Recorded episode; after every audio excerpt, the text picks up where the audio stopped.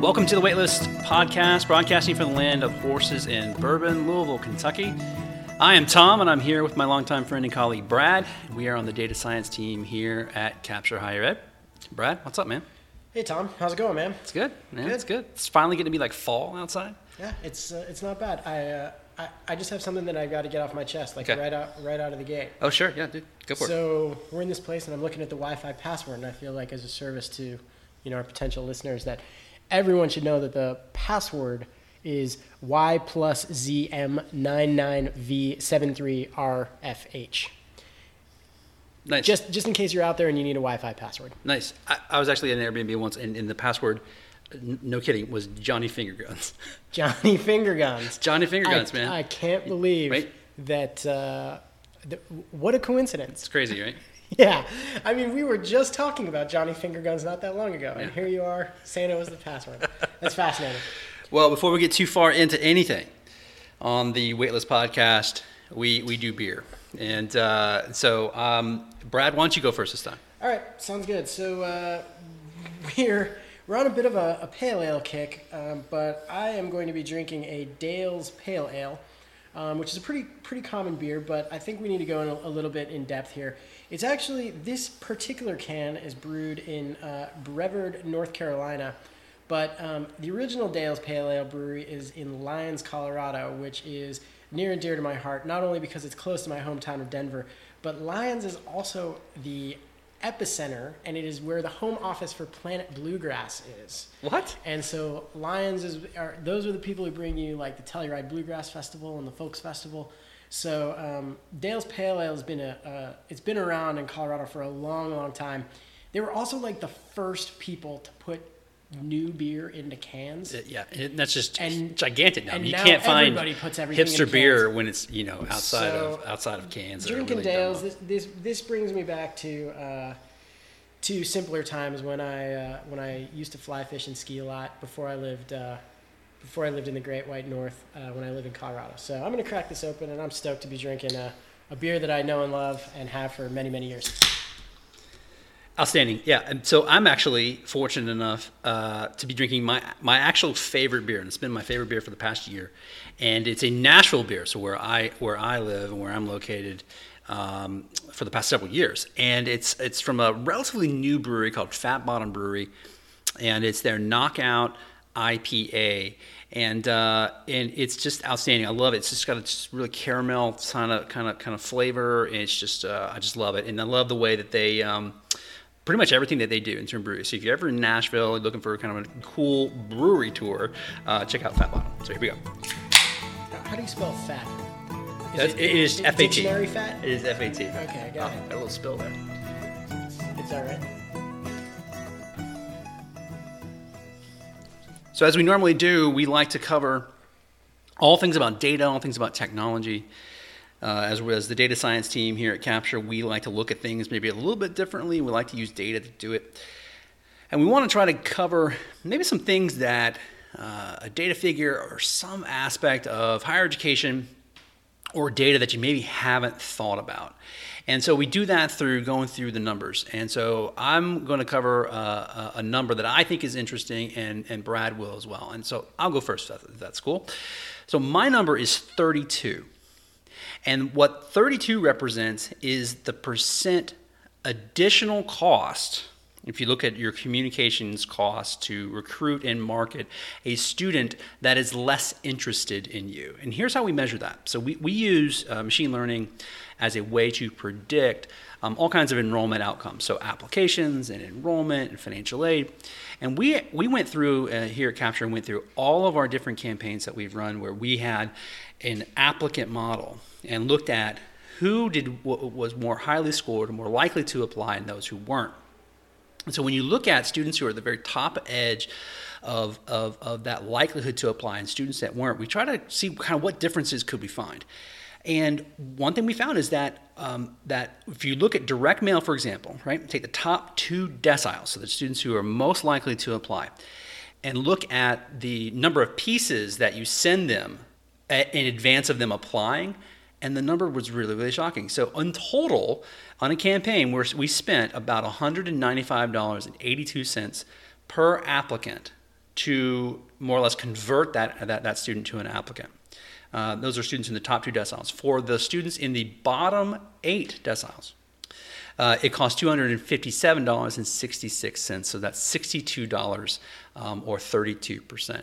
So when we talk about uh, using an, uh, uh, um, a, a predictive model, a lot of people assume is like, oh, well, you're going to use it to, to maybe cut your marketing lists or you know mail to certain things.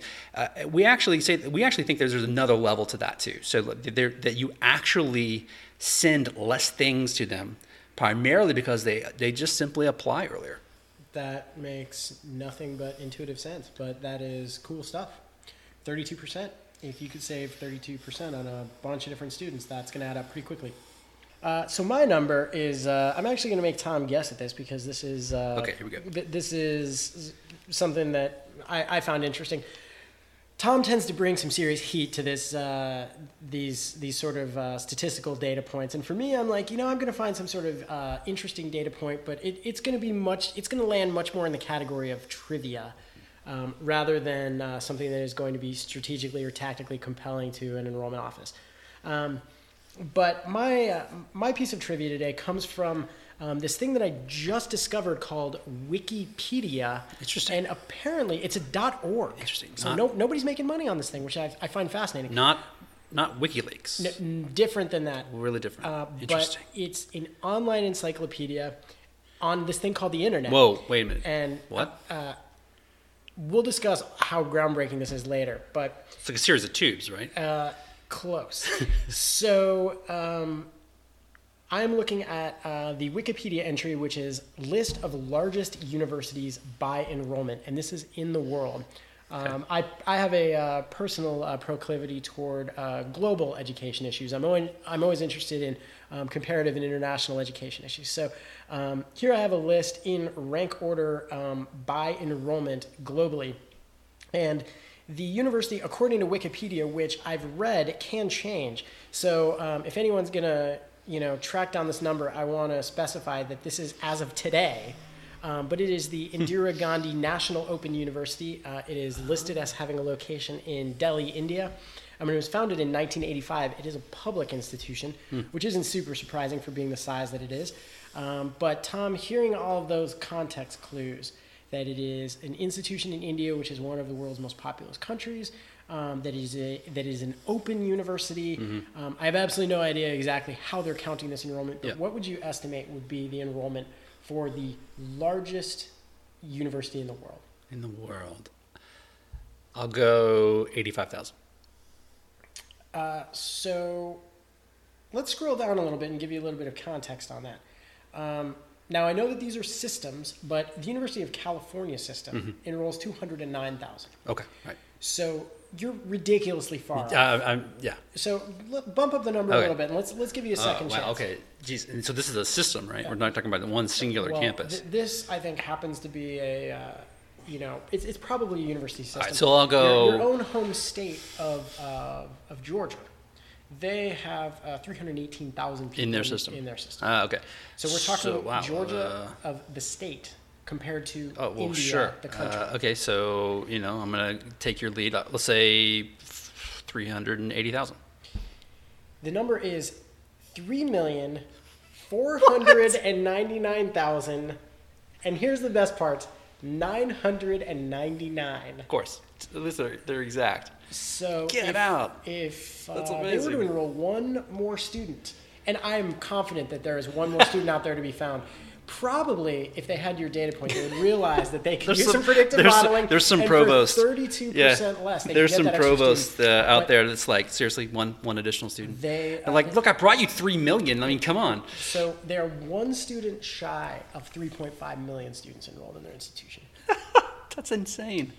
That's a lot of people. That's a lot of people. uh, their student to faculty ratio is 146,000 to 1, but probably not. Anyway, okay, all right. Moving forward. So we're excited uh, this for this podcast because it's our first interview. Uh, so we had a chance to meet uh, Zain Khandwala, who is the executive director of the Institute for advanced analytics at Bellarmine University, which is right here in Louisville. We had a chance to meet him um, really a few weeks ago, and just the conversation was supposed to, I think, go like 30 minutes, and we ended up chatting for like a whole hour. And um, he's uh, got a, really interesting background, um, got a really interesting perspective on trying to um, educate young data-minded folks about data science and uh, about this sort of field that we that we love so much. So uh, we're, we're, we're, the interview, uh, uh which is pretty typical. The interview, as was the case before, uh, went went long. So we're actually going to take this and do this in two parts. So we're going to do the first part um, right here on the the first. Uh, the first part of this podcast and then look for the second part. Um, really interesting topics from the trough of disillusionment about the hype that's surrounding big data. Um, talks a lot about the transformation of just terms. You know, I've heard a lot of sort of enrollment managers that just they're not sure what to make of data science or big data because they've heard you know, you know the, the, the term was business intelligence and then it was uh, OLAP cubes. Right, and, right. I mean, we, we, we've uh, we've gone through a number of, uh, of different discussions, and of course, Zain is going to provide some good uh, some, some, good insight into this. So we don't want to we don't want to ruin it for for folks, um, but uh, the long-term trend toward more data-driven decision making, uh, Zain seems to have a, a, a, pretty cool and pretty interesting perspective on, um, especially having come from um, one industry and then moved into the education sector, which is a particularly fascinating conversation that I think most of you will um, will will find interesting. All right, so so here you go. So, right here in Louisville, Kentucky, Bellarmine University's Institute for Advanced Analytics was established in 2014 as the first of its kind in the Commonwealth of Kentucky. In 2014, Zain Khandwala was named the executive director of the Institute and has built up the program really from the ground up. Prior to being recruited to Bellarmine, Zain served as the head of analytic innovation in the retail marketing analytics division of JP Morgan Chase, as well as several years before that at Wells Fargo. The institute he is building strives to provide a best in class analytics education and serves as a partner to a growing data science environment in Louisville and the broader Southeast. And we're, we're excited to have you.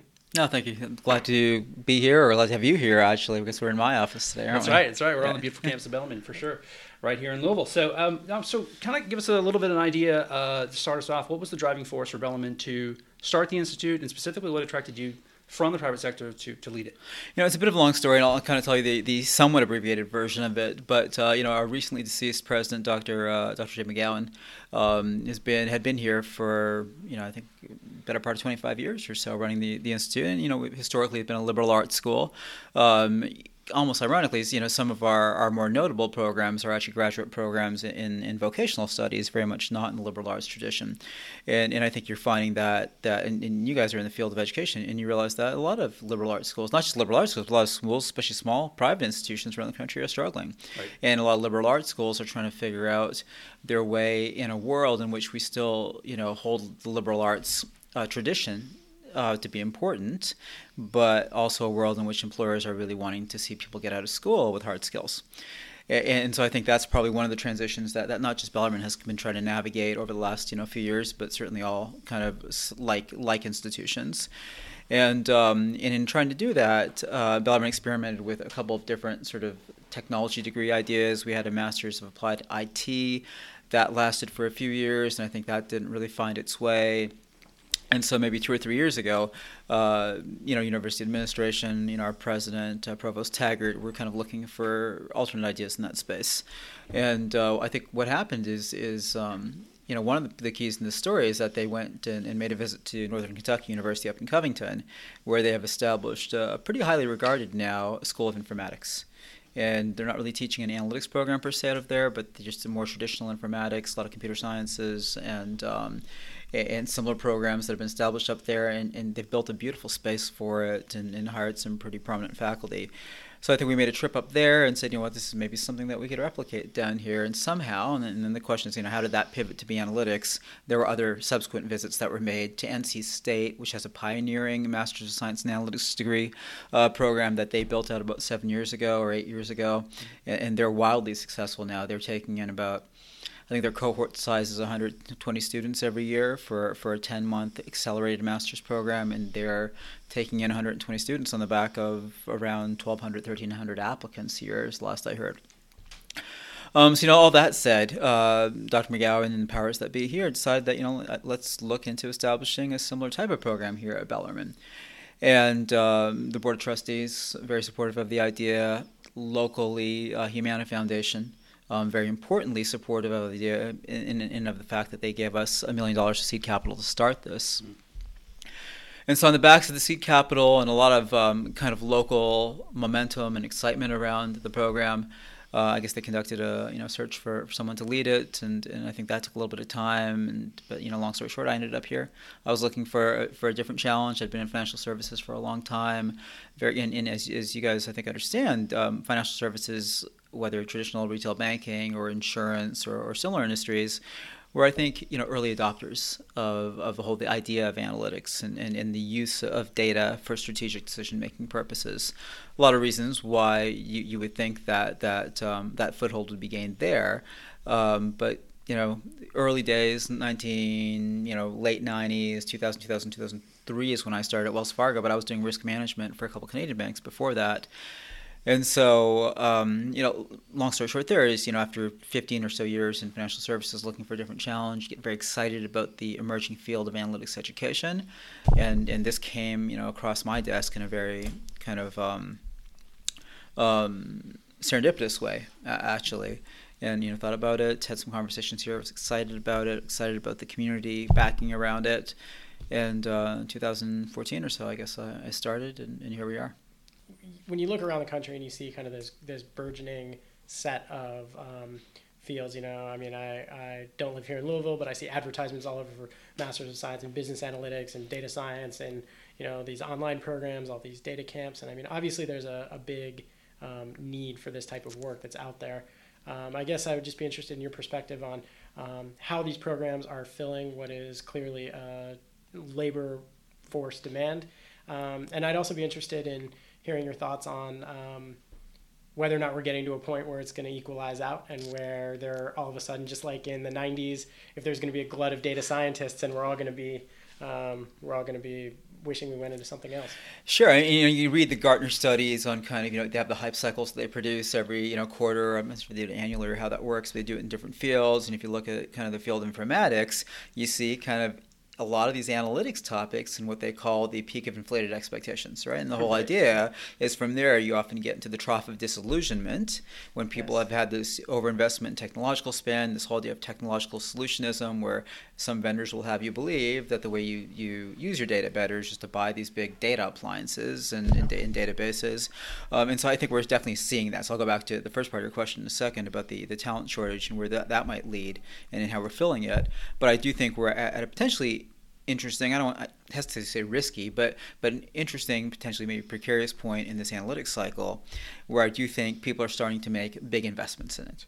Whether in sometimes it's in labor, sometimes it's in, in hardware, sometimes it's in leadership, sometimes it's just in kind of just organizational energy and time. Um, and and analytics, as you guys understand more than you know as well as anyone, is it's hard it's hard to do well. It's easy to do poorly um, and, and I've seen a lot of bad analytics kind of in my career, certainly. And I always kind of say, somewhat tongue in cheek, you know, bad analytics is not like bad software. Bad software reveals itself pretty early in its deployment cycle, right? It just doesn't do what you expect it to do. People complain pretty quickly. Bad analytics, unfortunately, with the tools that are out there today, with Tableau that makes everything look really spiffy, bad analytics looks a lot like really good analytics. You know, because these tools will ingest data, they'll spit out answers, and then you can actually, you know, um, you know, put the, the window dressing and, and, and the uh, the publishing quality around those those answers, and people will make decisions around them, and it might be years before we go back, even if we have the capability to do it, to look at it retrospectively and say, you know what, that, those decisions were made on, on the back of bad analytics. And so I, am nervous about some of the things that I see, um, whether it's in higher education or in other industries and how this is going to play out because I'm de- I'm starting to hear conversations, not the conversations we want to hear, but, but we knew they were coming around. You know, this whole analytics thing. We've tried it; it didn't work for us. You know, and that can mean so many different things, mm-hmm. right? They can do it in the absence of proper leadership, in the absence of proper strategy. But we're hearing a lot of it. We tried it. Yeah, we went down that path. We spent a few months, a few years on it. Didn't really kind of the ROI wasn't there. Didn't pay off. So that's a concern. That having been said, so I do think we'll we'll get in some areas we'll get into this trough of just disillusionment. Now, if you're if you're the the optimistic kind of end state of the Gartner Gartner kind of hype cycle is this whole plateau of productivity that you know you go through the trough and you come back up again and we're more selective in our application we're more mature in, in our kind of our understanding of the of the tools and the applications. So maybe we get there. But I'd like to see us try to get to that plateau without having to trough down you know to trough out. And and so um, our program's still the only program in Kentucky that serves to do this in a, in a formalistic way. But you know, you've probably seen there's just uh, Coursera. I, I, think you know it seems like half the courses on Coursera right now are, are data science related or analytics related. So if you're the kind of person who, who can be autodidactic and disciplined in that way, and also has the right aptitude, there are some very viable ways of sort of self study um, into into being um, productive in this industry. Um, so we're seeing a lot of things. The online programs, as you mentioned, there's some really great ones out there. I'm also seeing on the flip side of it some schools that are just kind of rebranding old curriculum as analytics. And I think we're seeing that not just in schools, we're seeing all sorts of vendors and consultants and everybody in this space, you know, rush to market to capitalize on the buzz around the, the you know, the nominal they, idea of analytics. They slap a map on it and say it's data science, right? Well, that, that's exactly some, some great visualizations and call yeah. it data science. That's exa- that's exactly it. And um, in in that that's the challenge. And what we're calling analytics, so defining terms, you know, misuse of terminology, and then the terms change, right? So what's you know was analytics, and then it was kind of you know data science, and and what are so big data has been kind of looming, and what you know for whatever that means, and and um, and so the conversation you know can be challenging at times. You know, because we, we often many conversations I have you know, I'm not sure if we're talking about the same thing sometimes. Mm-hmm. You know. You can check out part two of our interview with Zain in episode four of the Weightlist podcast. Until then, you can get in touch with us on Twitter at Weightlist. Remember, that's W E I G H T L I S T. And finally, we are so appreciative that you have made our show a part of your day. Um, if you like what you are hearing, please share it with your colleagues and friends. Uh, please leave us a review on iTunes or on SoundCloud. You can repost the show. Again, thank you so much, and we'll see you next time on the Weightlist Podcast. Johnny Fingerguns. The Weightlist Podcast is a supporter of the Creative Commons and open source online communities everywhere. A link to the bump music used in this podcast can be found in the show description and at capturehighered.com forward slash waitlist.